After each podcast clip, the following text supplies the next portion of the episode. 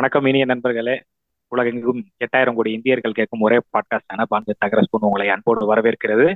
நான் ஃபீனிக்ஸ் நண்பர்கள் eagle Sparrow மற்றும் கரடி மாமா இருக்காங்க. வணக்கம் நண்பர்களே.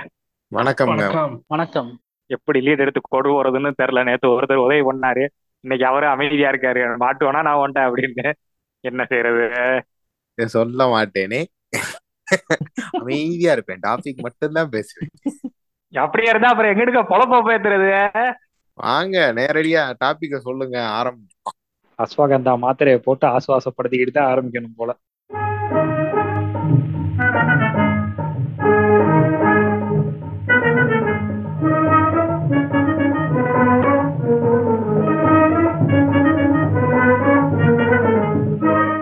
டாபிக் வந்து வாடகை வீடு.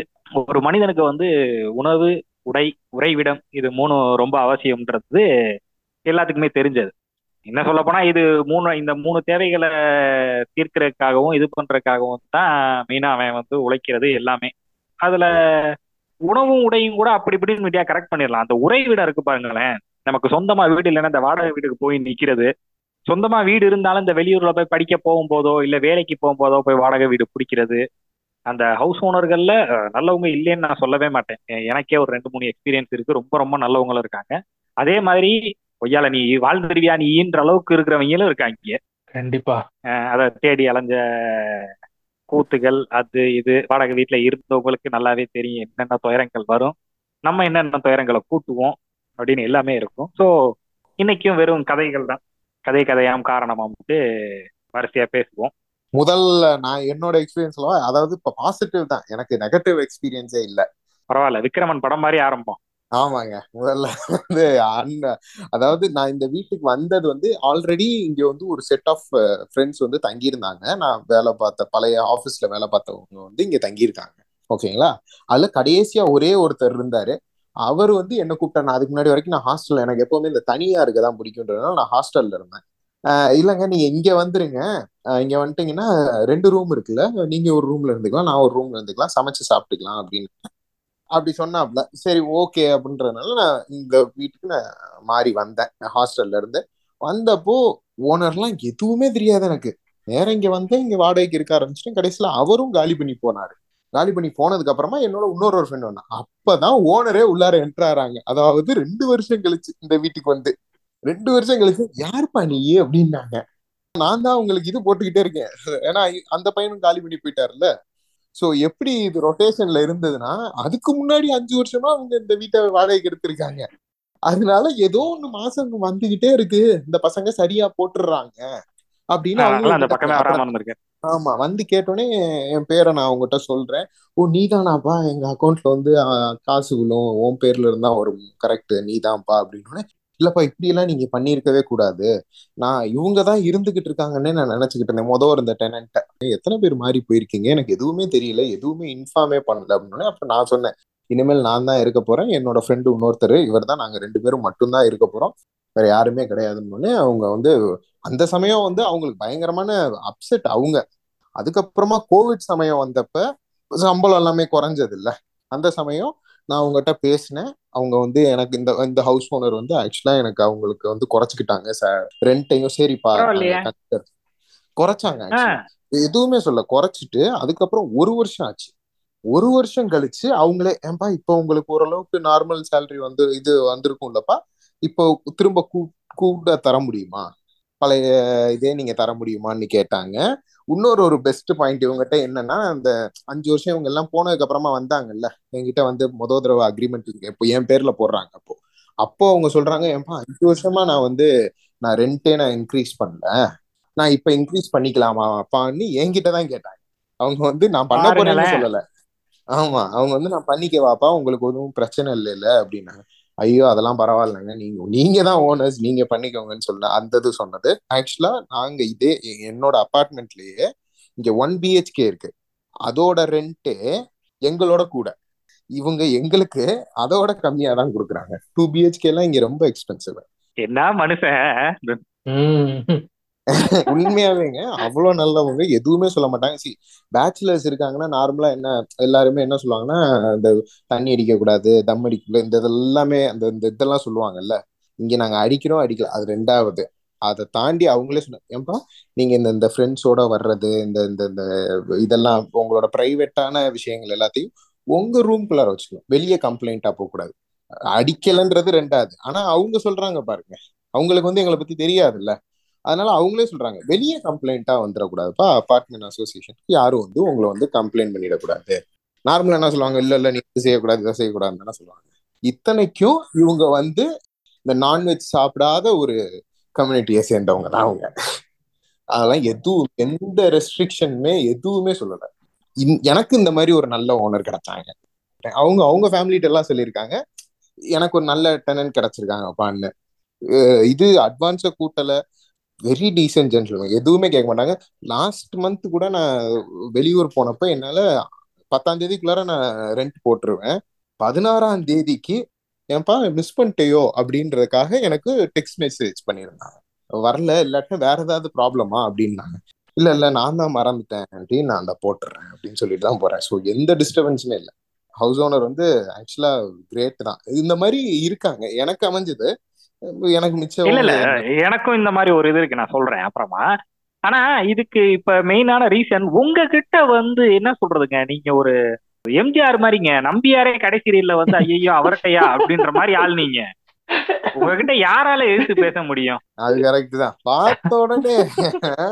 ஆஹ் பார்த்தோன்னே புடிச்சு போறது. மூஞ்சி சார் மூஞ்சி. ஏங்க அதுக்கு முன்னாடி அஞ்சு வருஷம் பேச்சுலர்ஸ்க்கு தானங்க கொடுத்துருந்தாங்க யோசிச்சு பாருங்க நம்ம. பெங்களூர்ல கூட பேச்சுலர்ஸ்க்கு கொடுக்க மாட்டாங்க. சரி பேச்சுலர்ஸ்க்கு தான் கொடுப்பாங்க. ஃபேமிலிக்கு கொடுக்குறதுக்கு யோசிப்பாங்க பெங்களூர்ல. சென்னையில வந்து உங்களுக்கு பேச்சுலர்ஸ்னா ஐயோ பேச்சுலரான்னு சாமானியத்துக்கு தர மாட்டாங்க. உங்கள் இதுக்குள்ளார நீங்க கரெக்டா இருந்துக்கணும் அவ்வளவுதான் அவங்க சொல்லுவாங்க. வேற இந்த இந்த இந்த வந்து நோசியா இருந்து பாத்துக்கிட்டே இருக்கிற வேலை எல்லாம் அவங்க பண்ணவே மாட்டாங்க. சரி நீங்க ஒரு இது சொல்லிட்டீங்கல்ல? ஒரு கம்யூனிட்டியவே இது பண்றாங்க. சரி நான் அந்த கம்யூனிட்டி மேல இப்ப குத்தம் வைக்கிறதுக்காக நான் பேசுறேன். இல்ல இல்ல நான் கிண்டலா சொல்லல. ஆக்சுவலா அதுதான் என்னோட ஃபர்ஸ்ட் அனுபவமே. நான் கொஞ்சம் ப்ரிவிலேஜ் இந்த விஷயத்துல. நான் இன்னும் ஒரு ஓட்டு வீடா இருந்தாலும் சொந்த வீட்ல இருந்தவன் சின்ன வயசுல இருந்தேன் ஸோ ஃபர்ஸ்ட் டைமா சென்னை போகும்போது மேன்ஷன்ல போய் தங்கிட்டேன். எனக்கு ஒரு ராசி என்னன்னா நான் ஃபர்ஸ்ட் டைம் சென்னை போகும்போது சரி பெங்களூர் போகும்போது சரி நீங்க சொன்ன மாதிரி தான் ஏற்கனவே ஒரு ரூம் யாராவது வச்சிருப்பாங்க. அதுல போய் ரெண்டாவதெல்லாம் நான் சேர்ந்துக்குவேன். அதாவது ஒரு ஊர் பழக்கமாகும் போதே வீடு தேடின அனுபவம் எனக்கு கிடையவே கிடையாது. அதுக்கப்புறம் தான் தேடி இருக்கேன் அதுல இருந்து ஜம்ப் ஆகும் போதோ வேற எங்கேயா மாறும் போதோ அந்த மாதிரி தான். சென்னை போகும்போது எங்க அண்ணன் கூட மேன்ஷன்ல இருந்திருக்கேன். மேன்ஷன்ல இருக்கிறதுன்றது நல்லா இருக்கும் பட் ஒரு சில துயரங்கள் அந்த மேன்ஷன்ல உதாரணத்துக்கு என்னன்னா கதவே இல்லாத ஒரு பாத்ரூம் இருக்கும். கதவு இருந்தாலும் தாப்பா இல்லாத ஒரு டாய்லெட்ஸ் இருக்கும். ஒரு நாள் இருக்கும் ஒரு ஃப்ளோருக்கு அதுல ஒரே ஒரு நல்ல விஷயம் குளிக்கிறது ஈஸியா குளிச்சிடலாம். ஏன்னா மேன்ஷன்ல இருக்கீங்க வெள்ளிக்கிழமை மாத்திரம் தான் குளிப்பாங்க முக்காவாசி பேர். அதனால மிச்ச நாள்ல ஃப்ரீயா இருக்கும் பாத்ரூம்ஸ் ஆனா டாய்லெட் எல்லாம் பெரிய தரும் அது ஒரு சிக்கலான விஷயம் வச்சுக்கோங்களேன். சரி அது ரொம்ப இதாகி அப்போ வந்து எங்க ரூ- எங்க ரூம்ல இருந்தது வந்து நானும் என்னோட அண்ணன் அது போக இன்னொருத்தர் அவர் வந்து பேங்க்ல எங்க அண்ணனும் பேங்க்ல தான் ஒர்க் பண்றான். அவரும் பேங்க்ல தான் ஒர்க் பண்றாரு. அவர் ஆள் பார்க்க நல்லா செக்கச்சவேர்னு டிப்பிக்கலா ஒரு பேங்க் எம்ப்ளாயி மாதிரி இருப்பாப்ல. சரிங்களா? நாங்க முடிவு பண்ணி எப்பா எத்தனை நாளைக்கு தான் அந்த பாத்ரூம் டாய்லெட் இதுக்கு பெரிய தவிர மாதிரி கூடால எல்லாம் தண்ணி இல்லாம ஒரு பெரிய கஷ்டம் வந்தோன்னா பேசாம நம்ம ஒரு வீடு எடுத்துருவோம் மூணு பேர் சேர்ந்து. கொஞ்சம் ஃப்ரீயாவது தங்கலாம். நம்ம ரூம்லயே பாத்ரூம் இருக்கும். சரி அப்படின்னு வீடு பார்த்தாச்சு.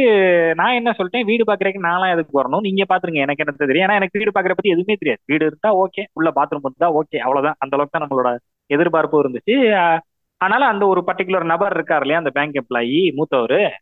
அவர் மட்டும் போய் எங்களுக்காக வீடு பார்த்தாரு. வீடு பார்த்து ஓகே பண்ணிட்டாரு. மாம்பழத்துல தங்கியிருந்தோம் அப்ப. மூணு பேரு பேச்சுலர்ஸ் ரெண்டு பேர் வேலை பார்க்குறோம் ஒரு பையன் படிக்கிறான் எல்லாம் சொல்லிட்டாரு. அவர் பேரையும் சொல்லிட்டாரு. அவங்க எல்லாமே ஓகேட்டாங்க அட்வான்ஸை போய் கொடுக்க போற சமயத்துல என்ன சொன்னாருன்னா ஏய் வீடே பார்க்காம என்னடா லூஸ் மாதிரி வந்திருக்கீங்க? ரெண்டு பேர் வாங்கடா. சரின்னு ரெண்டு பேரும் போனோம். இந்த இடத்துல வந்து நான் யாரையும் பாடி ஷேமிங்காவோ இதாவோ சொல்றேன்னு நினைக்காதீங்க. நானு அவரு எங்க அண்ணன் மூணு பேர் நின்னோம்னா எப்படி இருக்குன்னா இந்த ஜெராக்ஸ்ல கலர் போன மாதிரி இருக்கும். புரியுது. அந்த பேங்க் வாய் நல்லா செக்க செவேருன்னு இருப்பாரு அண்ணன் கொஞ்சம் மாடரேட்டா இருப்பான். நான் கருகருன்னு இருப்பேன். ரைட் வரிசையா பப்பரப்பான்னு இப்படி போனோன்னே அதாவது அந்த வாழ்க்கையில நான் முத தடவையா அந்த சாதிய நிற சம்பந்தமானது சின்ன வயசுல இருந்து பாக்குறேன். அது எனக்கு ஒரு பெரிய விஷயம் கிடையாது. பட் சாதியை ஃபர்ஸ்ட் டைமா பார்த்துட்டு பார்த்துட்டு நீங்க பேங்க்ல வேலை பார்க்கறதா சொன்னீங்க. உங்க கூட இருக்கவரும் பேங்க்ல வேலை பார்க்கறதா சொன்னீங்க. இன்னொரு பையன் படிக்கிறான் என் தம்பி மாதிரின்னு சொன்னீங்க. ஆனா இது சரியா இல்லையே அப்படின்ட்டாங்க. டேரக்டா நான் வந்து அப்படியே என்ன சரியா இல்ல நம்ம படிக்கத்தானே செய்யறோம் உண்மையிலேயே எங்க அண்ணன் அவன் பேங்க்ல தான் வேலை பாக்குறான் ரெண்டு பேரும் ஒரே பிரான்ச்ல தான் வேலை பாக்குறாங்க முடிச்சுட்டு என்னங்க சரியா இல்லை அப்படின்னு நான் கேட்க தம்பி நீ பேசாத. இப்படி ஸ்ட்ரைட் அவுட்டா தம்பி நீ பேசாத. அப்படின்னு அவரை பார்த்து நீங்க சொன்னது என்ன சொன்னீங்க?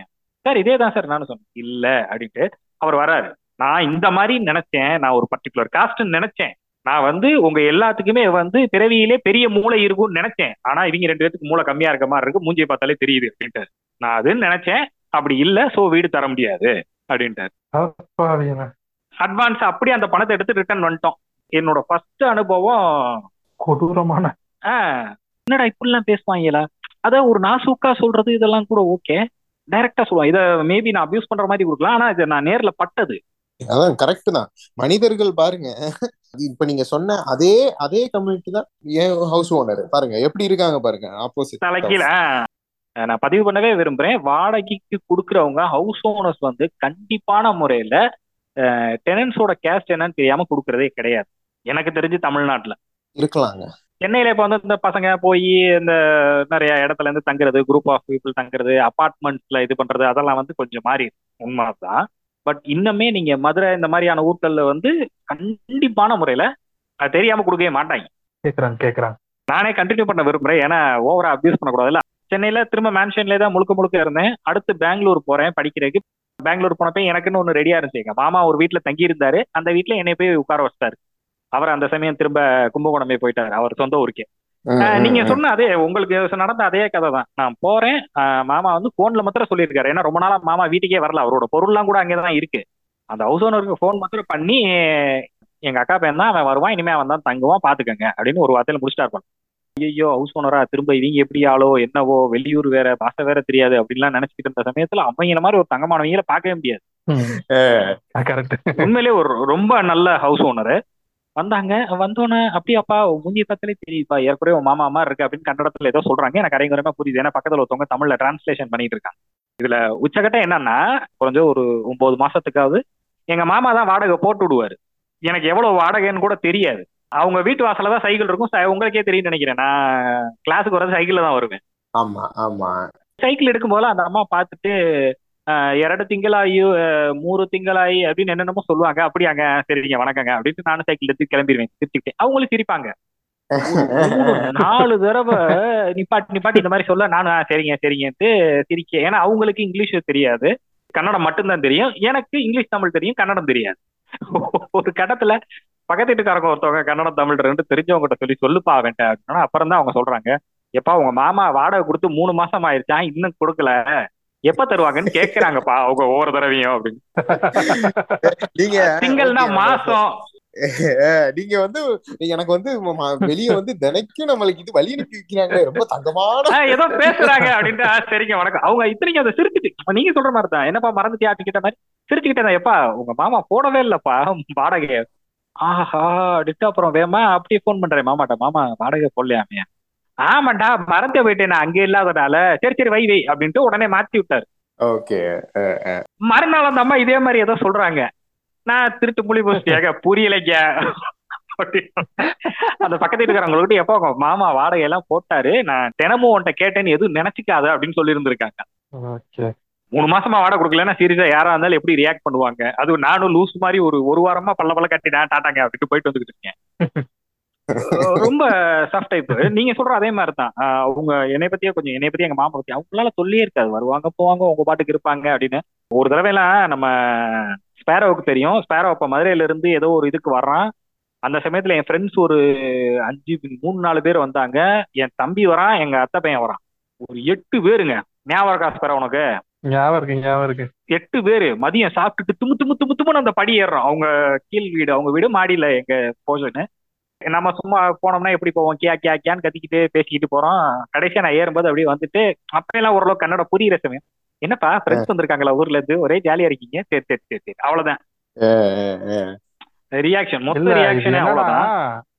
மத்த வீடா இருந்தா இந்நேரம் ஆளுக்கு கணக்கு போட்டு அதுக்கு ஒரு ரேட்டுன்னு போட்டு அமௌண்ட் இல்ல வாங்கிடுவாங்க. இல்ல ரேட் எல்லாம் போட மாட்டாங்க. என்ன சொல்லுவாங்கன்னா ஏன்பா இத்தனை பேரு அமைதியா அந்த ஒரு சின்ன மூஞ்சி சுளிப்பு கொ- எதுவுமே இல்ல கிடையாது. குறைஞ்சபட்சம் தண்ணிக்காவது தண்ணிக்காவது கேட்டு. வாங்கிடுவாங்க. எக்ஸ்ட்ராவா ஆஹ் இது என்னோட அனுபவம். அதே மாதிரி நான் இன்னொரு விஷயத்தையும் பதிவு பண்ண வரேன் வாடகை வீடுகளை பொறுத்த வரைக்கும் என்னோட பர்சனல் ஒப்பீனியன் மேபி ஐம் என்னோட பர்சனல் ஒப்பீனியன் என்னோட பர்சனல் எக்ஸ்பீரியன்ஸஸ் சொல்றேன்.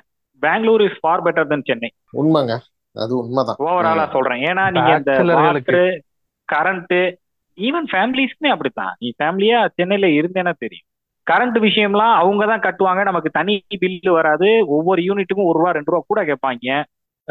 வாச கூட்டுறதுக்கு மாசம் காசு கொடுக்கணும். அவங்க பொண்ணு தினமும் வண்டியில போச்சுன்னா டிவிஎஸ் பிப்டில ஆயில் போடுறதுக்கு நம்மகிட்ட காசு கேட்டாலும் கேட்பாங்க. சொல்ல முடியாது. நிறைய விஷயங்கள் வரும். இல்ல Bangalore is far better than Chennai எல்லா இடத்துலயுமே மேக்சிமம் ரெண்டல் அக்ரிமெண்ட் கொடுத்துருவாங்க. நானும் பெங்களூர்ல ஃபீனிக்ஸோட தான் கொஞ்ச நாள் தங்கிட்டு இருந்தேன். அப்புறம் குறிப்பிட்ட வருஷத்துக்கு அப்புறம் பிரிய வேண்டிய சூழ்நிலை அவர் இன்னொரு பக்கம் போயிட்டாரு. நான் படிச்சுக்கிட்டு இருந்த இடத்துலயே ஒரு சில ஃப்ரெண்ட்ஸோட அப்படியே ஜாயின் ஆகி இன்னொரு வீட்டுக்கு வந்தேன். இதுல என்ன கூத்துனா எங்க வீட்டுல வந்துட்டு நான் என் ஃப்ரெண்டு அந்த நான் படிச்ச இடத்துல இருந்த வாத்தியார். அந்த வாத்தியாரு ஒரு வித்தியாசமான டைப்பு தொல்லை இல்லாத மனுஷன் ஆனா கொஞ்சம் கிறுக்கோளா வைப்பாப்ல. அது அப்படியே நாங்க வந்து அது பேர் என்ன? இந்த மொட்டை மாடியில வீடு இருக்கும்ல. பென்ட் ஹவுஸ் ஆமா பென்ட் ஹவுஸ் டைப்ல ரெண்டு வீடு இருக்கும். நாங்க ஒரு வீட்டுல தங்கியிருந்தோம். அதே ஸ்டேட்ல இருக்க வந்து இன்டீரியர்ல இருந்து வந்தவங்க ஒரு சிலர் வந்து பக்க வீட்டுல தங்கி இருக்கிறாங்க இதுல எங்க ரெண்டு பேருக்கும் கன்னடம் தெரியாது அவங்களுக்கு தமிழ் தெரியாது. ஒரு மாதிரி செய்கை மொழியில தான் பேசி ஈஸி அப்படி இப்படின்னு பேசிக்குவோம். ஆனா நல்லா வந்து பேசுவாங்க வைப்பாங்க எல்லாம் பண்ணுவாங்க. சாப்பாடு இல்லைன்னு சொன்னா டப்புன்னு கூப்பிட்டு போய் உட்கார சாப்பாடு போடுறது பண்றது. ஏன்னா ஒரு நாள் ராத்திரி ரொம்ப லேட்டா வந்துட்டோம். சாப்பிட வெளியே சாப்பிட கடையும் இல்லை ஒன்றும் இல்லை. என்னடான்னு யோசிச்சுட்டே அந்த போது ஏதோ பேசிட்டு இருக்கும்போது சாப்பிடலங்க அப்படின்னு சொல்லி வலுக்கட்டாயமா உள்ள கூப்பிட்டு சாப்பாடு போட்டது. நல்ல டைப்பு தான். ஆனா பிரச்சனை என்னன்னா அவங்க வீட்டுல வந்து மூட்டை குத்தி பஞ்சாயத்து இருக்கும். அது ஒரு சில நேரம் வந்துட்டு அதுல இருந்து ஒரு ஆள் மட்டும் எங்க வீட்டுல வந்து படுப்பாரு. நாங்க என்ன சொல்லுவோம் அப்படின்னா நீ தயவு செய்து எதையும் எடுத்துட்டு வராத. இங்க வந்து எதனாலும் எடுத்து யூஸ் பண்ணிக்க. அப்படின்னு மூட்டை பூச்சி இருக்கிறதுனால. ஆமா. அதுல ஒரே ஒரு டவுட் அப்படியே இந்த மூட்டை பூச்சியோட இதுல சேர்த்து கிளியர் பண்ணிருக்கேன் ஆக்சுவலா பெங்களூர்ல தான் நான் மூட்டை பூச்சியவே நான் ஃபர்ஸ்ட் பாக்குறேன் பிளஸ் நான் மூட்டை பூச்சியை அங்க மட்டும் தான் பாக்குறேன் ஒருவேளை பெங்களூர் கிளைமேட்டுக்கு வருமா அது? என்னன்னு எனக்கு தெரியல. எனக்கு நான் சென்னையில எல்லாம் நான் மூட்டை பூச்சி நான் பார்க்கவே இல்லைங்க. அதிகமா நான் பெங்களூர்ல தான் ஒரு ஒரு இல்ல இல்ல. பெங்களூர் கிளைமேட்டுக்கு அது கொஞ்சம் எக்ஸ்ட்ராவா இருக்கிறது உண்மைதான். அது கொஞ்சம் டேம்ப்னஸ்ல நிறைய இருக்கும். அதுக்காக பெங்களூர்ல மட்டும் பார்க்க முடியாதுன்னு மதுரையில கொஞ்சம் அடசலா இருக்கிற இடங்கள்ல வந்துடுங்க ஒரு சில இடங்கள்ல வந்துட்டு ஜாமான் நிறைய இருக்கிறது இந்த மர ஜாமான் இருக்கிற குடோன் பக்கத்துல வீடு இருந்தாலும் வந்து ஓ சரிங்க சரி சரி. இந்த மாதிரி அவங்க வீட்டுல இருக்கும். நாங்க சொல்லுவோம் "ஐயோ, தயவு செய்து எதையும் தூக்கிட்டு வராத. அதை நேராவும் சொல்ல முடியாது. அதை சொல்லணும்னாலே அது எப்படி சொல்றதுன்னு தெரியாது. நம்ம வாட்டுக்கு மாத்தி சொல்லி டென்ஷன் ஆயிட்டானா அப்படின்ட்டு தாட மாட்டே சொல்லுவோம் அதை கேட்கவே இல்லை. கடைசியில எங்க ரூமுக்கும் வந்துருச்சு. அது கிட்டத்தட்ட நான் அதுக்கு அடுத்து வந்து ஒரு ரெண்டு மூணு வீடு மாறிட்டேன். அந்த மூணு வீடுக்கும் வந்துச்சு. நான் போன வீட்டுல எல்லாம் அப்படியே கத்துவாங்க. அது நமக்கு சங்கடமா இருக்கு. ஏன்னா ஒருத்தன் தூக்கம் இல்லாம உட்காந்துருந்தானே எப்படி இருக்கான்? ஒரு ரெண்டு ரெண்டரை வருஷம் அடுத்து போட்டு பாத்துருச்சு மூட்டை பூச்சி கூடயே வாழ. வேண்டியதாயிருச்சு ஐயோ எல்லாம் அலோவே பண்ண மாட்டாங்க இல்லைங்க. உங்களை எங்கேயுமே அலோவ் பண்ண மாட்டாங்க அது மெயினான இன்னொரு விஷயம் மர விஷயங்கள் இருந்தா வரும் இந்த சிஸ்டம் டேபிள்ல தான் மெயினா நிக்கும். அதனாலே சில சமயம் என்ன பண்ணுவாங்கன்னா இந்த சிஸ்டம் டேபிள வந்து கொஞ்சம் நல்லா வார்னிஷ் அடிச்சுலாம் கொண்டு போவாங்க. அது ஒரு நல்ல பிராக்டிஸும் கூட.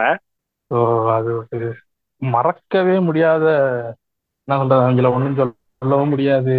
அந்த ரெண்டு வருஷம் லைஃப்ல மறக்கவே முடியாது மூட்டைப்பூச்சி டெய்ல்ஸ் அது தவிர வீடு தேடி அலைஞ்ச படலங்கள் ஒரு காமெடியான படலங்கள்ங்க. அதுல நான் ரெண்டு மூணு ஷேர் பண்ண விரும்புறேன். சென்னையில வந்து எனக்கு நான் வீடு தேடி அலையில. என் நண்பன் ஒருத்தனுக்கு அவனுக்கு கல்யாணம் பொண்ணு பாத்துக்கிட்டு இருந்த சமயம். அஹ், இவங்க எல்லாம் சேர்ந்து பசங்க எல்லாரும் சேர்ந்து ஒன்னா ஒரு ரூம்ல இருந்தாங்க. அவனுக்கு பொண்ணு பார்க்க ஆரம்பிச்சோடனே தனியா ஒரு வீடு தேடி அலைஞ்சதுங்க. ஒரு ரெண்டு நாள் அவன் கூடயே அலைஞ்சேன் நான். அவன் என்ன நினைச்சிட்டான்? சரி பொண்ணு வந்தக்கப்புறம் நம்ம வீடு தேடி அலைஞ்சு மண்ணு கட்டுறக்கு போய் பார்த்து வச்சிட்டோம் அப்படின்னா டைரக்டா குடி வந்துடலாம் அதனால நல்ல வீடா பாத்துருவோம் அப்படின்னு சூளைமேட்ல இருந்து ஏறக்குறைய இது வரைக்கும் அந்த எம்எம்டிஏ இருக்கு இல்லையா? ஆமா அது வரைக்கும் அந்த ஒரு ஸ்ட்ரெச்சில் போறோங்க. ரெண்டு நாளுங்க. அந்த ஏரியால இருக்க எல்லா டூலெட் போர்ட்லயும் கேட்டாச்சு. முத கேள்வி எந்த வீட்டுக்கு போனாலும் முத கேள்வி பேச்சுலரா வீடு கிடையாது. எங்க ரெண்டே மாசத்துல கல்யாணம் போகுது. எல்லாரும் இப்படி சொல்லி தான் கேக்குறாங்க அப்படின்ட்டாங்க. டெக்னிக் பழசாயிடுச்சு போல. ஆமா. அவன் வந்து இல்லங்க உண்மையிலேங்க. கல்யாண பத்திரிக்கை இருந்தா காட்டுங்க தம்பி அப்படின்றாங்க. ஏங்க பொண்ணு பாத்துக்கிட்டு இருக்கோம். பொண்ணு இதெல்லாம் உங்களுக்கு அமைஞ்சு ஒரு தடவை எப்படியே சொல்றாப்புல ஒரு வருஷம் உங்களுக்கு அமைஞ்சு எல்லாம் செட் ஆகி வரணும்லயோ ஏயா நீ வேற பேசும்போதே வாய வைக்க. என்னடா நீங்க மனுஷங்க? அவன் அதையும் சொல்றான். ஒருத்தர்லாம் ஓரளவுக்கு நல்லா ரீசனபிளா பேசினவர்கிட்ட சொல்றான். சார் இந்த பாருங்க. மூணே மாசத்துல எனக்கு எப்படினாலும் கல்யாணம் பண்ணணும்னு முடிவுல இருக்காங்க. அதுக்கப்புறம் நான் வீடு தேட சிரமமா இருக்கும் சரி சார். மூணு மாசம் கழிச்சு வாங்க இருந்தா நான் உடனே உங்களுக்கு தரேன். இப்ப தர முடியாது. மல்லு கட்டி சுத்தி அடிச்சு ஒரே ஒரு வீடு கிடைச்சிருச்சுங்க. ஓரளவுக்கு நல்லாவும் இருந்துச்சு. சும்மா சொல்லக்கூடாது. சரின்ட்டு அந்த வீட்டுக்கு போயிட்டேன். அவன் நேரம் என்னன்னு தெரியல கொஞ்சம் தள்ளி போயிருச்சு அவனுக்கு. இதுல என்ன ஆகி போச்சு? சரியா ஒரு நாலு மாசம் பொறுத்தாங்க. அஞ்சாவது மாசத்துல இருந்து ஆரம்பிச்சிட்டாங்க ஹவுஸ் ஓனர் நீ ஏமாத்திட்டேல. இதுக்கு தானே நாங்க ஆரம்பத்திலே சொன்னோம். எங்க உண்மையிலே ஏமாத்தலைங்க. இப்பயும் வீட்டுல பொண்ணு அதுக்கு வேணா எங்க அப்பா அம்மாட்ட பேசணும் அதெல்லாம் நான் ஆயிரம் பேர்ட்ட பேச முடியும் அப்படின்னு சொல்லி புடிங்க எடுத்து ஆறே மாசத்துல அந்த வீடை காலி பண்ணிட்டான். இல்ல அப்ப கரெக்டா தானே சொல்லிருக்காங்க அந்த வீடு பார்த்தவங்க ஓனர் எல்லாம் கரெக்டா சொல்லல. வாயை வச்சு அவனுக்கு பாவம். கல்யாணம் முடிய வேண்டிய தள்ளி போச்சுது. ஆனா சரியா அவனுக்கு ஒரு பிரேக் ஏன்னா சரியா அப்பதான் அவன் பெங்களூருக்கு டிரான்ஸ்ஃபர் ஆனா ரொம்ப சந்தோஷம் ஆறு மாசத்துல காலி பண்ணிட்டு பெங்களூர் வந்துட்டான். சோ அது எனக்கு ஒரு பெரிய பாடமா இருந்துச்சு. ஆனா அப்படியே தலைகீழ பெங்களூர்ல நான் வரிசையா வீடுகள் மாறிக்கிட்டே இருந்தோம். எங்களுக்கு ஒரு இதே இருந்தது இல்ல முதல்ல நானும் ஸ்பேரவும் சேர்ந்திருந்தோம். அடுத்து வேற ஒரு நண்பர்களோட இருந்தேன். அந்த நண்பர்களோட ஒரு ரெண்டு மூணு வீடு மாறணும் ஒவ்வொரு வீடும் நாங்க பாட்டுக்கு மாறிக்கிட்டே இருக்கோம். அது போய்கிட்டே இருக்கு. கல்யாணம் ஆச்சுங்க. அப்ப வீடு தேட ஆரம்பிச்சது தாங்க அப்படியே தலைகீழ. நான் இப்ப என்ன யோசிச்சுக்கிட்டு இருக்கேன்? டேய் பெங்களூர்ல பேச்சுலருக்கே வீடு கிடைக்குதுன்னா ஃபேமிலி கிடைக்கிறதுல பெரிய விஷயமா? இப்ப நீ ஃபேமிலி மேன்றா நான் செலக்ட் பண்ண வேண்டாம் வீட்டை அப்படின்னு ரேஞ்சுக்கு போனா எங்க போனாலும் பேச்சுலர்னா வீடு தெரியும் ஃபேமிலி மேன்னா தரமாட்டேன்றாங்க அதுதான் பெங்களூர்ல பிரச்சனையே டேய் என்னடா அப்படி தலைகீழ சொல்றீங்க? அப்படின்னு. இதுல ஒரு இடத்துலங்க நம்ம ஈஜிபுரால தான் வீடு செம சூப்பருங்க. அந்த ஏரியா நல்லா தெரிஞ்ச ஏரியா. முன்னாடி இருந்த தெரு வேற. ரொம்ப சீரியஸா.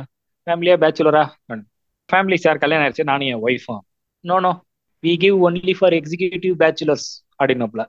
நம்ம வயசுமா இருக்குமா பேச்சுலர் தெரியும். அது என்ன எக்ஸிகியூட்டிவ் பேச்சுலர் கொஞ்சம் விளக்கம் சொல்ல முடியுமா? அப்படின்னு. எக்ஸிகியூட்டிவ் பேச்சுலர் என்ன சொன்னாரு? ஆமா இப்படித்தான் சொன்னார். We give only for executive bachelors அப்படின்னா என்னங்க அர்த்தம் அப்படின்னு? அதாவது ஒரு நல்ல வேலை ஒரு ஐடி இல்ல மேனேஜரியல் பொசிஷன் அந்த ரேஞ்சில இருக்கவங்களுக்கு மட்டும்தான்ப்பா நம்ம வேலை அந்த ரேஞ்சில இருக்கவங்களுக்கு தான்ப்பா நாங்க வீடு தர்றது. நான் பொண்ணாயா தர சொல்றேன் வீடு தானையா தர சொல்றேன். எக்ஸாக்டா இதே வார்த்தையை கேட்டேங்க. சார் நான் பொண்ணு கேட்டு வரல. வீடு கேட்டு வந்தேன். வீட்டுக்கு தான் சொல்றேன் அப்படின்றாரு அவரு. பதிலுக்கு கட்டை கொடுக்க. அப்பதான் நான் சொன்னேன் ஒரு பெரிய போர்டு எழுதி போட்டிருக்கேன். இந்த அந்த வேலைகளில் இருந்தால் வீடு தரப்படும்னு. அமைப்பா இருக்கும்ல. அதுல குறிப்பா பேச்சுலர்ஸ் ஒன்லி போட்டிருங்க அப்படின்னு.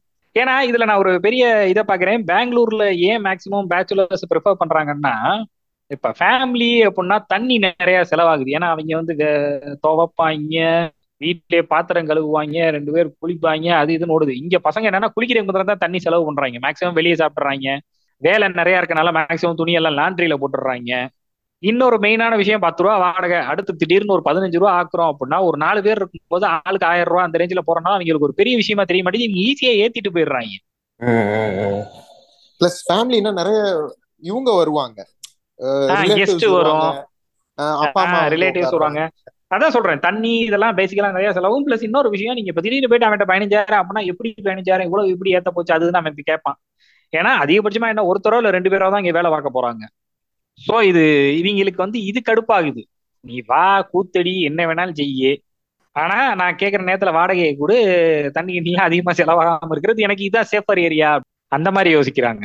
ஆக்சுவலா என்னோட இங்க இருக்கிற சென்னையில இருக்கிறவரு அவரோட அவர் ஹவுஸ் ஓனரா இருந்து ஒரு சில கண்டிஷன்ஸ் எல்லாம் போட்டாரு. அரண்டுட்டேன் நான். அது அவர் வந்து ஹவுஸ் ஓனர் கிடையாது. அவரோட அக்கா வீடை தான் இவர் இங்கே ரெண்டுக்கு விடுறாரு சென்னையில. ஓகேங்களா அவர் நாங்க ஆக்சுவலா திருப்பதி போய்கிட்டு இருக்கிறப்ப அவருக்கு காலா வருது. ஒரு ஒரு காலா அந்த கால் எல்லாத்தையும் அட்டன் பண்ணி பேசினப்ப அவர்கிட்ட கேட்டேன். என்னங்க இவ்வளவு கால்ஸ் இருந்தோன்னே இல்லடா அக்கா விட ரெண்ட் பண்றேன்னா ரெண்ட் அவுட் பண்றேன். அதனால இந்த கால்ஸ் எல்லாம் எனக்கு வருது அப்படின்னு சொன்னப்போ அவர் என்னென்ன கண்டிஷன் வச்சிருந்தாருன்னா டேய் நான் முதல் விஷயம் பிசினஸ் மேனுக்கு நான் வீடு தர மாட்டேன் அப்படின்னாரு. ஏன் பிசினஸ் மேனுக்கு வீடு தர மாட்டாருன்னா நாளைக்கு அவனுக்கு பிசினஸ் வந்து லாஸ்க்கு போயிடலாம். அதனால ரெண்ட் வராது. அப்படின்னு ஒரு ஒரு லிஸ்ட் ஆஃப் கண்டிஷன்ஸ் வச்சிருந்தாருங்க. காட்டிடணும் கரெக்டா அப்படின்ட்டு. நீ எந்த இமெயில் கட்டுற? அதை மூல சொல்லு மூல அது மாதிரி நிறைய அவர் லிஸ்ட் ஆஃப் கண்டிஷன்ஸ் அவர் நிறைய அவர் சில இது இவங்களுக்கு எல்லாம் நான் வீடு தர மாட்டேன்னு அந்த நீங்க சொன்னீங்கல்ல அந்த கம்யூனல் இது ரிலிஜன் காஸ்ட் ரிலிஜன்னு நிறைய விஷயங்கள் அவர் வச்சிருந்தாரு. என்னங்க இப்படி எல்லாம் பண்ணீங்கன்னா என்னங்க? ஒருத்தன் வீடு தேடி வரேன் எனக்கு எனக்கு அவர் என்ன சொல்றாருன்னா அப்பா நான் வீடை கொடுத்துட்டு அதுக்கப்புறம் நான் தலைவடிப்பட்டுட்டு இருக்க முடியாது. எனக்கு ஸ்மூத்தா இருக்கணும். எனக்கு வீடு. நான் எனக்கு பிடிச்சவங்களுக்கு மட்டும்தான் நான் வீடு விடுவேன். ஏங்க இதெல்லாம் நியாயமே இல்லைங்க. இப்படி எல்லாம் பார்த்தா எத்தனை பேத்துங்க? இப்போ தெரிஞ்சவனுக்கு தான் அப்ப நான் வீடு தர முடியும்ன்ற மாதிரி நீங்க பேசிட்டு இருக்கீங்க. இப்ப நான் வந்தாதான் நீங்க தருவீங்க போலயே. அப்படித்தான்டா இருக்க முடியும். இல்லைன்னா இல்லாட்டினா ஏன்னா இது ஏன் சொந்த ஊர் கிடையாது. இங்க எனக்கு யாரையும் தெரியாது. நான் நாளைக்கு வீடை ரெண்ட் பண்ணிட்டு அதுக்கப்புறம் நான் உட்காந்து பஞ்சாயத்தை நான் ஃபேஸ் பண்ணிட்டு இருப்பேன்னா வாய்ப்பே கிடையாது. உங்க உங்களுக்கு ஒருத்தவங்க பாவம். இந்த சிங்கிள் மதர்லாம் வந்திருந்தாங்க. அவங்க ஏதோ இதுக்கெல்லாம் வந்து அப்படியே நான் சில சமயம் நான் கொஞ்சம் ரூடா தானே நடந்துக்க வேண்டியதா இருக்கும். ஆனா நான் அவங்களுக்கு எல்லாம் தர முடியாதுன்ட்டேன்.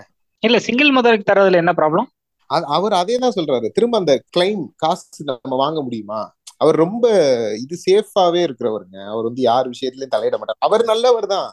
ஆனா அவருக்கு என்னன்னா அந்த பஞ்சாயத்துகள் எல்லாம் வந்துச்சுன்னா சுத்தி நம்மள சுத்தி பஞ்சாயத்து வந்துச்சுன்னா அது பெரிய தலைவலிடா. அந்த தலைவலி எல்லாத்தையும் நான் எனக்கே ஆயிரம் தலைவலி இருக்கு. இந்த தலைவலிகளோட நான் ஒரு ஆளுக்கு நான் விட்டதுக்கு அப்புறமா திரும்ப அவங்கள வெளியே அனுப்புறது அதெல்லாம் பஞ்சாயத்து இருந்துச்சுன்னா பெரிய டார்ச்சர் அதனால நான் தரமாட்டேன். ரொம்ப ஸ்மூத்தா இருக்கிறவங்களுக்கு தான் நான் வீடே நான் தருவேன். அது அவர் ஆளை பார்த்துட்டே ஒருத்தரா ர- இதா இருந்தா ரகடா இருந்தா அதனாலே அவனுக்கு தரல அப்படின்னாரு நாளைக்கு அவன் எதிர்த்து பேசுவான்டா நம்மள அப்படின்னாரு ஏங்க? அந்த மாதிரி நிறைய பேர்த்த வெளியாகி இருக்காரு அந்த மனுஷன். சோ அவங்க பாயிண்ட் ஆஃப் வியூல இருந்து ஹவுஸ் ஓனர்ஸ் பாயிண்ட் ஆஃப் வியூல இருந்து பாக்குறப்ப அவங்களுக்கு அவங்க சேஃபா இருந்துக்கணுன்றதுக்காக எத்தனை பேர்த்த அசால்ட்டா வெளியே அனுப்புறாங்க பாருங்க. எனக்கு ஒரு அருமையான அனுபவம் இருக்கு. நான் சொன்னேன் தெரியுமா அவர் வீட்ல இருந்தேன் இந்த மாதிரி இஷ்யூஸ் இருந்தது. அந்த வீட்டுல நல்ல ஆளுங்க ஆனா இஷ்யூஸ் ஒரு சில இஷ்யூஸ் இருந்தது. அடுத்து ஒரு வீட்டுக்கு போனோம். அந்த வீட்டுல இருந்து மாறி போனோம். ஸோ அங்க போனா அந்த நேரம் பார்த்து பெங்களூர்ல சரியான தண்ணி கொஞ்சம் ஓகே ஓகே. அது எனக்கு தெரியும் அது ஒரு முரட்டு ஃபேஸ் ரொம்ப அருமையா இருந்தது. ஓனரும் ரொம்ப ரொம்ப அருமையான ஆளு. சிரிச்சு என்ன சொல்றது? நான் போய் ஒரு வருஷத்துல வந்தாலும் சிரிச்சே நான் பார்த்ததில்ல. சர்காஸ்டிக்கா சொல்றீங்க. நம்மளை பார்த்தாலே ஏதோ குத்தம் பண்ணவங்க மாதிரி தான் பாப்பாப்ல அப்படியே என்ன பண்றீங்க? ஏது பண்றீங்க? அப்பப்ப வீடெல்லாம் வந்து பார்ப்பாரு. எல்லாம் பண்ணுவாரு. தண்ணி இஷ்யூ போக போக போக ஆக்சுவலா அவர் வந்து தண்ணி ஏற்பாடு பண்ணி தரேன்னு சொல்லிட்டாரு. அதுதான் ஏற்பாடு அவங்க தான் ஏற்பாடு பண்ணி தரணும். ஒரு நாளைக்கு இருபத்தஞ்சு லிட்டர்ல வந்து ரெண்டு கேன் தருவாரு. நாங்க வந்து அங்க மூணு பேர் இருந்தோம். மூணு பேர் குளிக்கிறதுக்கு பாத்ரூம் போறதுக்கு ஒருவேளை நாங்க சமைக்கிறதுக்கு ஏதாவது யூஸ் பண்ணணும்னா எல்லாத்துக்குமே அந்த தண்ணி தான் ஒரு நாள் முழுக்க. அதாவது ஐம்பது லிட்டர் தண்ணி. ஆமா. ஒரு சில நேரம் நாங்க டைமிங் மிஸ் பண்ணிட்டோம்னா அந்த தண்ணியும் கிடையாது. ஒரு ஆளுக்கு பதினாறு லிட்டர்ல என்ன வேணாலும் செஞ்சுக்கன்றாங்க. அது நாங்க சொன்னாலும் என்னமோ எங்க மேல குத்த இருக்க மாதிரி தான் பேசுவார். முடியலன்னா கிளம்பிக்க அப்படின்னாரு. சரின்னு எல்லாம் இந்த போராட முடியாம ஒரு மூணு நாலு மாசம் கழிச்சு கிளம்பலான்னு முடிவு பண்ணி பக்கத்துல அதே ஏரியாலே பக்கத்துல வீடு பார்த்துட்டோம். அட்வான்ஸ் ஐம்பதாயிரம் ரூபா கொடுத்துருக்காங்க. ஒரு மாசம் வாடகை எப்பயும் போல பிடிக்கிறது தான். பெயிண்ட் அது இதுன்ட்டு பத்து ரூபா கிட்ட பிடிச்சிட்டாங்க. ஆக்சுவலா பத்து ரூபா வாடகை கிடையாது. பத்து ரூபா பிடிச்சிட்டாரு. அது போக இது நொல்லையா இருக்கு அது நொல்லையா இருக்கு அப்படி இப்படின்னு சொல்லி இன்னொரு முப்பதாயிரம் ரூபாய் பிடிச்சிட்டாரு. முப்பதாயிரமா? பேசவே முடியல. என்ன பேசினாலும் தெருவுக்கே கேட்குற மாதிரி சண்டை போடுறாரு. நீ இதை உடச்சு வச்சிருக்க அதை உடச்சு வச்சிருக்க நீ இப்படி இருக்கு அப்படி இருக்கு. வயிற்றுச்சல் வேற வழியே இல்லாம மீதி பத்து ரூபாய் வாங்கிட்டு வந்தோம்.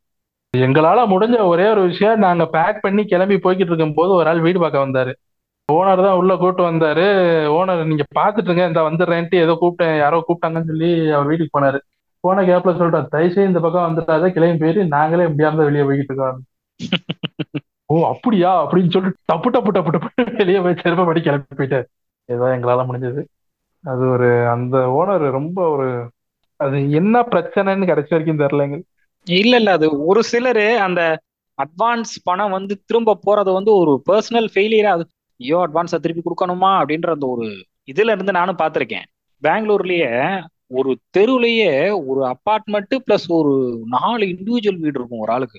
நாங்க அடிக்கடி அதை ஒரு வைத்தறிச்சலாவே சொல்லுவோம் உண்மையை சொல்ல போனா. நீங்க வீட்டுல எல்லாம் ஒருவேளை வேலையை பார்க்க தேவையில்லடா. ஏன்னா ஒவ்வொரு வீட்டுக்கும் ரொம்ப சாலிடா அப்பயே நான் சொல்றது ரெண்டாயிரத்தி ஒன்பது பத்து ரேஞ்சில நம்ம எல்லாரும் இருந்தப்பயே ஒரு வீட்டுக்கு ஏழாயிரம் ரூபாய் கிட்ட வாடகை வாங்கிட்டு இருப்பாங்க. ஏழாயிரம் ரூபாய் எட்டாயிரம் ரூபாய் வாங்கிட்டு இருப்பாங்க. அபார்ட்மெண்ட்ல எத்தனை வீடுன்னு? இல்ல இல்ல. இது நான் சொல்றது இண்டிவிஜுவல் வீட்ல. ஐ மீன் இண்டிவிஜுவல் வீடுனா ஒரு வீடு அதுல மூணு ஃப்ளோரும் ஒவ்வொரு ஃப்ளோரையும் ஒரு ஒரு குடும்பம்ன்ற மாதிரி. அது போக அப்பார்ட்மெண்ட்ஸுக்கு நான் எனக்கு என்னன்றது தெரியல. அப்பார்ட்மெண்ட் வந்து ஒரு ஃபோர் ஸ்டோரி பில்டிங் அது. இப்படி பார்த்தாலும் அவங்க வாழ்க்கையில என்ன சொல்றது? அவங்களுக்கு அதுக்கு மேல என்னத்த செலவு இருக்க போகுதுன்ற மாதிரி தான் போய்கிட்டு இருக்கும். அது நல்ல மெயினான ஏரியா பிடிஎம்ல இவ்வளவு தூரத்துக்கு காசு இருக்காሉ கூட அந்த நீ சொல்ற மாதிரி தான். அந்த அட்வான்ஸ திருப்பி குடுக்கிறப்ப அவங்க அப்படி ஏதோ ஏன் பணத்தை நீ வாங்கிட்டு போறியே? அப்படின்ற மாதிரி திரும்ப போயிடக்கூடாதுன்றதுல ஒரு இதா வச்சிருக்காங்க. இதுல வாடகை வீடுகள்ல வித்தியாசமான ஒரு கேரக்டர்கள் இருக்கும். நம்ம கரடிப்பமா ஆசைப்பட்ட ஒரு கதையை நான் இந்த இடத்துல சொல்றேன். ஹவுஸ் ஓனர் ட்ரபிள்கள் ஹவுஸ் ஓனர் சில சமயம் லொட லொடன்னு பேசுற ஹவுஸ் ஓனர் ரொம்ப நல்ல ஹவுஸ் ஓனர் பேசவே பேசாத house owner psycho house owner இந்த மாதிரி பலதரப்பட்ட ஹவுஸ் ஓனர்ஸ் இருப்பாங்க. ஒரு வீட்டுல மூணே மூணு நாள் வாடகைக்கு இருந்த ஒரு ஒரு வித்தியாசமான ஒரு காமெடியான ஒரு ஹவுஸ் ஓனர் இருக்காருங்க. புரியல. நீங்க மூணே மூணு நாள் தான் இருந்தீங்களா அந்த மூணே மூணு நாள் வாடகைக்கு இருந்தோம். அது ஒரு ஸ்டோரி என்னன்னா சேலம் தாண்டி டுவர்ட்ஸ் திருவண்ணாமலை போற வழியில தலைவாசல் அப்படின்னு சொல்லி ஒரு ஊர் இருக்கும். ஒரு சின்ன ஊர். அங்கே ஒரு பெரிய எக்ஸ்போ ஒன்று நடந்துச்சு. ரொம்ப முன்னாடி. ஒரு கோவிட்னா நம்ம என்னன்னு தெரியறதுக்கு முன்னாடி ரெண்டாயிரத்தி இருபது ஆரம்பத்துல. அப்ப நானும் கரடி மாமா வந்து அந்த எக்ஸ்போக்கு வந்து ஒரு கம்பெனி அது அதுக்கு வந்து நம்ம கரடி மாமா வேலைக்கு எடுத்துருந்தாரு. ஸோ அவங்க வந்தது எல்லாமே அவங்க வந்து ஆந்திரா பேஸ்ட் கம்பெனி அவங்களுக்கு தமிழ் தெரியாதுன்னு சொல்லி ஹெல்ப்புக்கு நாங்க போயிருந்தோம். மூணு நாள். நாங்க என்ன யோசிச்சு போனதுன்னா அங்கே போவோம் இது பண்ணுவோம் அங்கே ஒரு ரூமை போட்டுக்குவோம் முடிஞ்சு போச்சு அப்படின்ற ஒரு இதுல நாங்க பாட்டு கிளம்பி போயாச்சு. அங்க போனதான் தெரியுது அது ரொம்ப ரொம்ப சின்ன ஊரு. அந்த ஊர்ல இருக்கிறதே ஒரே ஒரு லாட்சி அதுல மொத்தம் இருக்கிறது ஒரு முப்பது ரூம் எல்லாமே புக்டு ஏன்னா சிஎம் எல்லாம் வர்றாங்கன்னு சொல்லி எக்ஸ்போல நிறைய பேர் தங்குறதுக்கானவங்க எல்லா ரூமும் புக்டு இதுல என்ன கொடுமைன்னா சேலத்துக்கு முன்னாடி ஆத்தூர்னு ஒரு ஊர் இருக்கும். அது ஒரு இருபது இருபத்தஞ்சு கிலோமீட்டர் அந்த ஊர்லயும் எல்லா ரூமும் புக்டு அதிகபட்சமா இப்ப எங்களுக்கு ரூம் கிடைக்கிறது திருவண்ணாமலைக்கு போனா ரூம் கிடைக்கும். சரி பரவாயில்ல. தினமும் அங்க போயிட்டு திரும்ப வந்துடலாம்னு பார்த்தா அந்த சமயம் தான் அந்த பௌர்ணமி. கிரிவலம் போற சமயம் எங்க ஃப்ரெண்டு ஒருத்தர் அங்க இருந்தாருன்னு இப்படி எப்படியா அவரை ட்ராக் பண்ணி பிடிச்சு அவர் எப்பா எனக்கே ரூம் கிடைக்கல இங்க வந்துடாதீங்க அப்படின்ட்டு ஏன்னா பௌர்ணமின்றனால அந்த கிரிவலம் போற கூட்டம் எல்லாமே அங்க இருக்கு. என்னடா செய்யறது?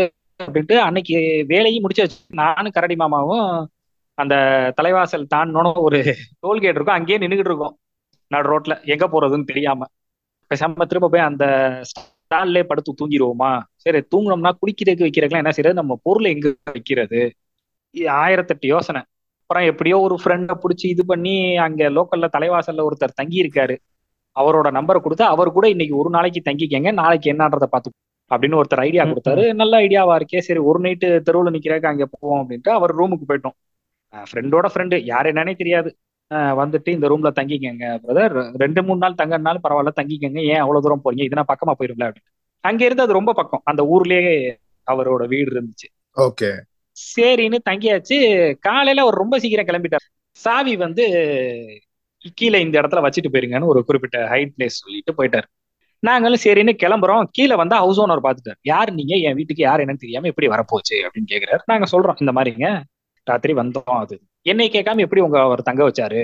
கோச்சுக்காதீங்க. நாங்க வரும்போதே மணி பதினொன்றரை ஆயிருச்சு எங்க பேர்ல தப்பு தான் நாங்க இல்லைன்னு சொல்லல. அவருமே அந்நேரத்துல உங்களை எப்படி எழுப்புறது டிஸ்டர்ப் பண்றதுன்னு தெரியாம சொல்லாம இருந்திருக்கேன் காலையில சொல்லலாம்னு நினைச்சாரு. விடிய காலையில போயிட்டாரு. இப்ப வந்தோன்னு சொல்லுவாரு. இல்ல இல்ல நீங்க அவருக்கு உடனே போன் பண்ணுங்க அப்படின்ட்டாரு. சரின்னு அவருக்கு ஃபோன் பண்ணி கொடுத்துட்டோம். இந்த மாதிரி சார் அவர்கிட்டயும் நாங்க மன்னிப்பு தான் கேட்கிறேன். ஏன்னா அவரே யாருன்னு எங்களுக்கு தெரியாதுல்ல. ஆமா. ஃப்ரெண்டோட ஃப்ரெண்டு தான். கோச்சுக்காங்க இந்த மாதிரி ஒரு சுச்சுவேஷன்ல இது பண்ணிட்டோம். அவர் பார்த்துட்டாரு. என்னன்னு பேசுங்க ஒன்னும் அதெல்லாம் ஒண்ணும் இல்ல. கொடுங்க அவர்கிட்ட நான் பேசிக்கிறேன். ஏங்க அது ரேர்ச்சி எப்படி உங்களை எழுப்ப முடியும்? ஏன் நீங்க விடுங்க. ஒரு நாள் அந்த பசங்க நல்ல பசங்க. அது ஏதோ சொல்லியிருப்பாரு போல. அவர் எங்களையே மேலே கீழேங்க அப்படியே ஏற இறங்க பாத்துக்கிட்டே இருந்துட்டு டப்புன்னு உங்களுக்கு தங்குறதுக்கு இடம் இல்லையா? என்கிட்ட ஒரு வார்த்தை ராத்திரி நீங்க கேட்டிருந்தீங்கன்னா இங்கேயே ஒரு வீடு காலியா இருக்கு. உங்களுக்கு மூணு நாளைக்கு அந்த வீடே நான் வாடகை கூட்டு இருந்திருப்பேனே ஒரு நாளைக்கு அறநூறு ரூபா என்ன சொல்றீங்க? அப்படின்னாரு. எங்களுக்கு பல நழுவி பால்ல விழுந்த கதையாயிருச்சு. ஏன்னா திருவண்ணாமலையில போய் ரூம் போடுறதுக்கு ஒரு வீடே கிடைக்குது. மேல அந்த ஃப்ரெண்ட்ஸ் இருக்காங்க. ஒரு தலாணி பாய் கேட்டா தரப்போறாங்க. அவ்வளவுதானே தேவை நமக்கு. சூப்பரா இருக்கே சேர்த்தீங்கன்ட்டோம் உடனே. தண்ணி வந்து ஏதோ அவங்க வீட்டுல வந்து ஆர்வம் வச்சிருக்காருங்க. குடிக்கிறதுக்கு தண்ணி வேணும்ல? ஏன் வாட்டர் பாட்டில் வாங்கிட்டு வரீங்க? நான் உங்களுக்கு ஒரு கேன் தரேன். ஐம்பது ரூபா கொடுங்க. அப்படின்ட்டு வருவாரு. சிறப்பு. என்ன? திரும்ப சாயங்காலம்னா நீங்க அந்த எக்ஸ்போக்கு தான் போறீங்களா? எங்க உங்க ஐடி கார்டு காட்டுங்க. அவர் அந்த ஒரு மாதிரி இதா இருந்தாரு நாங்க காட்டுறோம். அதெல்லாம் காட்டிட்டு உட்காந்து உட்காந்து பேசுறாருங்க. பேசுறாருன்னா காதுல ரத்தம் வர்ற அளவுக்கு பேசுறாரு. உலகம் போற போக்குல பாத்தீங்கன்னா தம்பி இப்ப நான் இருக்கேன் உங்களுக்கு ஒரு வீடு தரேன்னா என்னோட இதை நீங்க புரிஞ்சுக்கணும். அதான் இதா அப்படியா இப்படியாட்டு பாதி எங்க காதுலயே விழுகல. ஐயோ தூக்கம் வருதே அப்படின்ற மாதிரி இருக்கும். தினமும் சாயங்காலம்னா ஐயோ ஒரு வீட்டுல இருக்காரு அப்படின்னு யோசிச்சுக்கிட்டே தான் போவோம்.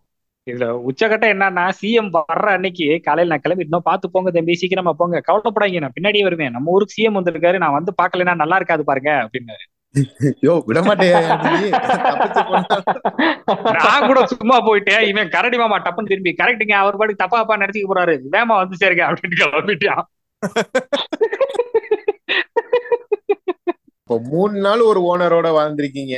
எக்ஸ்போ எல்லாம் முடிஞ்சு ராத்திரி வந்தோம் சாப்பிட்டுட்டு சாவியை கொடுத்துட்டு நாங்க வரோம் சார் அப்படின்னு சொல்லிட்டு கிளம்புனா அப்பயும் அவரு கரடி மாமா அவனோட விசிட்டிங் கார்டு கொடுக்கும் அப்படியே பார்த்துட்டு உங்க வீடு கோவில் கிட்ட இருக்குன்னு நினைக்கிறேன் தெற்கு வீதின்னு ஏதோ போட்டிருக்கீங்க. நான் மதுரைக்கு வருவேன். வந்தா உங்களுக்கு கண்டிப்பா நான் ஃபோன் பண்றேன். சரிங்களா? என்னைய கோயிலுக்கு கூட்டு போங்க. அப்படின்னாரு. ஓ கோயிலுக்கு வேற ஒரு கூட்டு போகணுமா? ஆமா. கண்டிப்பாங்க. இத கூட செய்யலைன்னா எப்படி? அப்படின்னு சொல்லிட்டு ராத்திரி பஸ் ஏறி கிளம்பி வந்தா அது ஒரு ஒரு ரொம்பவே வித்தியாசமான ஒரு அனுபவம் தான் அது அதோட முடியல. அடுத்த நாள் கிளம்பி நான் மதுரைக்கு வந்துட்டோம். ம- மதுரையில வந்து காலைல ஒரு எட்டு ஒன்பது மணிக்கு கால் பண்றாரு. போயிட்டீங்களா? அடுத்த தடவை இந்த மாதிரி ஊருக்கு வந்தீங்கன்னா நேரம் இங்க நம்ம வீட்டுக்கே வந்துருங்க. வேற எங்கேயும் ராஜ்யத்துலாம் போயிடாதீங்க அப்படின்னு வேற சொல்றாரு. அடேப்பா மொ- மொரட்டாளா இருப்பாரு போலயே. கரடி மாமா அடுத்தாப்புல ரொம்ப நாள் டச்ல இருந்திருப்பாரு போல் இருக்கு எனக்கு தெரியல. ஆஹ், என்ன கண்டிப்பா வந்தாரா மதுரைக்கு? டூர் நீங்க கூட்டு போனீங்களா? இல்ல இல்ல வரல வரல வரல. அதுக்கப்புறம் தான் கோவிட் வந்துருச்சே. கரெக்டா ரெண்டாயிரத்தி இருபது ஆரம்பம். ஆனா அது ஒரு ரொம்பவே வித்தியாசமான ஒரு அனுபவம் தான். இது இந்த மாதிரி இருக்கிறதுல எனக்கு இந்த வீடு தேடி அலைஞ்சது நிறையவே அலைஞ்சேன். அஹ் விதவித வீடுகள் காட்டுவாங்க. நாங்க ப்ரோ ஒரு கட்டத்துல முடியாம புரோக்கர்லாம் ஃபோன் பண்ண ஆரம்பிச்சிட்டோம். ஏன்னா ரொம்ப சுத்திக்கிட்டு இருந்தேன். விதவிதமான வீடுகள் அதாவது ஒரு நாலஞ்சு மாடி இருக்கும். அதுல வந்து நாலாவது மாடியில வந்து ரெண்டு பெட்ரூமு அஞ்சாவது மாடியில வந்து ஹாலும் கிச்சனும் இருக்கும். இது நான் அஞ்சாவது மாடியில ஹாலு கிச்சனு நாலாவது மாடி பெட்ரூமா ஆமா நாலாவது மாடியில ரெண்டு பெட்ரூம் டூ பெட்ரூம் பிளாட் அப்படின்ட்டாங்க. ஏ தம்பி இது தவறு. அப்படின்ற மாதிரி.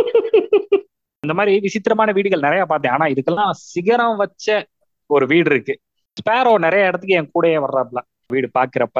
என்ன சொல்றது? எனக்கும் ஒரு இதா இருக்கு. அவர்னா ஒரு ஒரு குழந்தை குட்டின்னு ஒரு செட்டிலான ஒரு மனுஷன் நமக்கு ஒரு கைட் பண்ணுவார்ல. ஏப்பா குடும்பம்னா இருக்கு. ஏய் பேசாதே. யோ முடியாமல முன்னாடி உங்களுக்கு இவ்வளவு வயசாகி போய் பேசுறாங்க.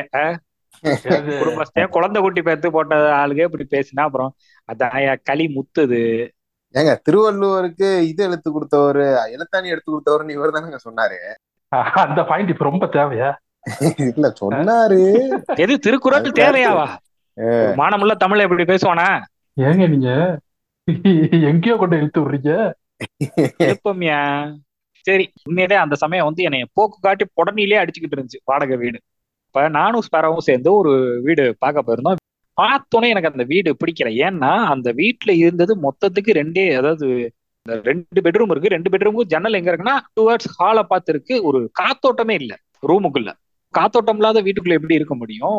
அது கிச்சனும் கொஞ்சம் ரொம்ப இருளோன்னு இருந்துச்சு. ஒரு குகை மாதிரி இருந்துச்சு. எனக்கு அது இவ்வளவு வென்டிலேஷன் இல்லாத ஒரு வீடு வேணாம்ப்பா அப்படின்னு முடிவு பண்ணனால நான் வேற எதையுமே கவனிக்கல. ஏறக்குறைய சரி நம்ம கிளம்புவோம். அப்படின்னு யோசிச்சுக்கிட்டு இருக்கும்போது நம்ம ஸ்பேரோ தான் அந்த இடத்துல பாட்டி எல்லாம் சரி பாத்ரூம் எங்க அப்படின்னா அப்பதான் எனக்கு புரிஞ்சு அந்த இடத்துல பாத்ரூமே இல்லை. உள்ள போனேன் ஹாலு அதுக்கு பின்னாடி கிச்சன் இந்த சைடுல ரெண்டு ரூம் எங்கேயுமே பாத்ரூமையும் காணா டாய்லெட்டையும் காணா.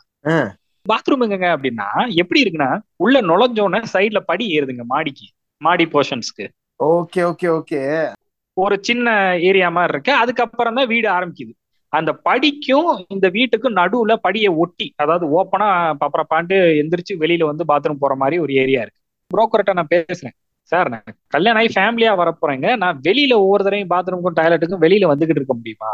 ஹவுஸ் ஓனருக்கு ஃபோன் பண்ணி கொடுத்துட்டு வீடு ஓகேவா வீடு எனக்கு பிடிக்கலங்க. ஏன்? ஏங்க பாத்ரூமே வெளியே இருக்குங்க. என்னங்க? அப்போ ஒரு வார்த்தை சொல்லுச்சு அந்த அம்மா. ஒண்ணும் பிரச்சனை இல்லை. இப்ப பாத்ரூம் வேணும்னா உள்ளதுக்கி வச்சிருவோம் அப்படின்னாங்க. ஏன்னா உள்ள தூக்கி வச்சிருவீங்களா? நிஜமா அவன்கிட்ட கேளுங்களா அவன் பக்கத்துல இருந்து எதே அப்படின்றான் இந்த இந்த வடிவேல் சொல்ற மாதிரி டிஸ்டன்ஸ் தான் காரணம். இப்ப இங்க இருக்க தமிழ்நாட தூக்கி இங்க வச்சோம்னா எல்லா அதிகாரத்தையும் நம்ம வாங்கிடலாம் அப்படின்ற மாதிரி ஒரு முரட்டு சீரியஸ் டோன்ல உள்ளதுக்கி வச்சிருவோம். ஐயோ நாங்க வர்ற வழிப்புல ரெண்டு பேரும் சிரிச்சுக்கிட்டே வரோம். என்னடா இவங்க அப்படின்னு. நீங்க என்னங்க? உங்களுக்கு தாங்க முரட்டு முரட்டு அனுபவங்கள் சிக்குதேங்க. உங்களுக்கு ஏடா எனக்குன்னே உங்க வீட்டுல பெத்தனுப்போம் அந்த மாதிரி நானே ஒண்ணு இன்ன வரைக்கும் அதை பேசி சிரிச்சுக்கிட்டு இருப்போம். இதுல இவ்வளவு தூரம் அனுபவப்பட்டாலும் கடைசியில அவர் முத ஒரு ஓனர் சொன்னார் தெரியுமா? நல்ல ஓனர் ஆமாமா அவங்க கிட்டே வந்து ஒரு உருப்படியான ஒரு வீடு மறுபடியும் அவர் கல்யாணம் ஆனதுக்கு அப்புறமும் கிடைச்சது. Oh okay. இதுல இன்னொன்னு என்னன்னா இவர் பெங்களூரை விட்டு கிளம்புறதுக்கு முன்னாடி நான் வீடு தேடி சுத்திக்கிட்டு இருந்தேன். இதே மாதிரி நாங்களும் அப்பயும் ஒரு சில வீடு எல்லாம் குமாங்க இருந்தது. பார்த்தோம் வச்சா எல்லாம் பண்ணோம். கடைசியில முடிவு பண்ணி சரி அவர் கிளம்பும்போது இந்த வீடை நானே எடுத்துக்கிறேன்ட்டு நான் வந்துட்டேன். Oh super. இல்ல இது போக இன்னும் ஒரே ஒரு விஷயம் ஆட் பண்றேன். நம்ம அதுக்காக ஹவுஸ் ஓனர்ஸை மாத்திரமே குறை சொல்லக்கூடாது. நாங்க இருந்த இன்னும் ஒரு இடமும் இருக்காங்க மெயினா தங்கினது நம்ம ஸ்பேரோ தான். அவங்க வந்து ரொம்ப ஸ்ட்ரிக்டாவே நீ உங்களுக்கு சொன்னாங்களா ஸ்ட்ரிக்டா சொல்லிட்டாங்க. தேவையில்லாம வேற யாரும் வரக்கூடாது அப்படின்னு. அதை வந்து ஏறக்குறைய ஒரு ஆஃபீஸாகவும் யூஸ் பண்ணிக்கிட்டு இருந்தோம். ஸ்பேரோ அங்கே தங்கியிருப்பாரு நானும் என் ஃப்ரெண்டும் போய் வேலை மூணு பேரும் அங்கே வேலை பார்ப்போம். ஆனா என்ன மேட்டர்னா இந்த மாதிரி தனியா ஒரு ஆள் இருக்காங்க எக்ஸ்ட்ரா ஆ ஊனா பசங்க ஃபுல்லா கும்பல் கூடுறத அங்கேதான் கூட ஆரம்பிச்சாங்க. இரவு நேரத்துல போய் தூங்குறதுக்கா இருந்தாலும் சில சமயம் ஏதாவது பார்ட்டி கிரிட்டி கொண்டாடுறதா இருந்தாலும் அதுவும் அந்த மொட்டை மாடியில இருக்க வீடா ஸோ ரொம்ப ஈஸியா போச்சு இவங்களுக்கு. எங்களால ஒரு கட்டத்துல நண்பர்கள்ட்ட சொல்லவும் முடியல. ஓப்பனா சொல்லியாச்சு இங்க வந்தா திட்டுறாங்கப்பா அப்படின்ற அளவுக்கு சொல்லியாச்சு. ஆனா அவங்க வந்துகிட்டே இருக்காங்க. இதுல நாங்க இவன் நானு இன்னொருத்தர் எல்லாம் போகும்போது திட்டிக்கிட்டே இருப்பாங்க அவங்க. தினம் திட்டு வாங்கிட்டு இருந்தோம். ஞாபகம் இருக்கா? வாசலை கடந்து போகும்போதே திட்டுவாங்க. இடத்துல ரொம்ப கடுப்பாய் கிளம்புனாலே கிளம்பிட்டாங்க ஓகே ஆனா அது பியூர்லி நம்ம மேல தப்பு தான் அவங்க சொல்லிட்டாங்க. இதான் கண்டிஷன் ஓகேனா உள்ள வா அப்படின்னாங்க. நம்ம ஓகே சொல்லி தான் உள்ள போனோம். நம்ம அந்த இடத்துல மீறிட்டோம். வீட்டு வாடகையில நம்ம இப்ப சொன்னது வெறும் டேல்ஸ் தான். அது நமக்கு நடந்த அனுபவங்கள் விதவிதமானது தான் தனியா வந்து ஒரு டிஸ்கஷனா பண்ணோம்னா அது உண்மையிலே பெரிய டாபிக் எல்லாத்துக்கும் ஈகிள் மாதிரி கருணை உள்ளம் கொண்ட ஒரு ஹவுஸ் ஓனர் கிடைச்சிட முடியாது. சென்னையில. உண்மையிலே அது ஒரு பெரிய வரம் தான் உண்மைதாங்க. இருப்பாங்க. இல்லைன்னு சொல்லல. கண்டிப்பா நிறைய பேர் இருக்காங்க. பட் மெஜாரிட்டி இந்த பக்கம் தான். அதான் நிதர்சனமான உண்மை. ஆமா ஆமா ஆமா ஆமா எங்களோட அனுபவங்களை இவ்வளவு நேரம் கேட்டதுக்கு மிக்க நன்றி. குறிப்பா நான் இந்த இடத்துல ஒரு விஷயங்களை சொல்ல விரும்புறேன். ஈகளை பின்தொடரும் பெண்களுக்கு இந்த பாருங்க பான்வித் தகர ஸ்பூன் பேஜ் வந்து அவரோட சொந்த பேஜ் கிடையாது. இது அட்மின் கையில இருக்கு. அதனால நீங்க தேவையில்லாம அவருக்கு மெசேஜ் சொந்தமான அவரோட இதுல போய் அனுப்புங்க. நைன் நைன் வந்து எங்க கிட்ட நம்பர் கூட அது இதுன்னு கேட்க கூடாது அது தவறு. ஆமா கரெக்ட் ஸ்பேரோட்ட தனியா கேட்டுக்கங்க. அவர் செவனேன்னு குடும்பம் நடத்திக்கிட்டு இருக்காரு அவருக்கு தெருபடி ஆகி கொடுங்க. அப்படி எத்தனை பேர் மெசேஜ் பண்றாங்க? நிறைய பேரு. ஒன்னே கேட்டு இல்லப்பா அவர் கேட்டுட்ட. அதெல்லாம் பல கோடிகள் போய்கிட்டு இருக்கு. நீங்க இப்ப முடிக்கிற நோட்டு பேசாம எதுக்கு வேற நோட் எடுக்கிறீங்க நீங்க? சரி தொடர்ந்து உங்களோட ஆதரவுக்கு மிகவும் நன்றி. அந்த எட்டாயிரம் கோடி மக்களை எங்க இருந்தாலும் நீங்கள் வாழ்க. எட்டாயிரம் கோடி மக்கள் கேட்டாலும் குறைஞ்சது இருபத்தஞ்சுக்கு மேல தாண்டவே மாட்டோம்னு ஒரு கொள்கை பிடிப்போட எங்க பாட்காஸ்டை நாங்க நடத்திட்டு இருக்கோம். எபிசோட இவ்வளவு நேரம் கேட்டமைக்கு மிக்க நன்றி. அஹ் கூடிய விரைவில் ஒரு நல்ல எபிசோடோட உங்களை சந்திக்கிறோம். அது வரைக்கும் உங்களிடமிருந்து விடைபெறுவது பான்வித் தகரஸ்பூன் டீம். நன்றி வணக்கம்.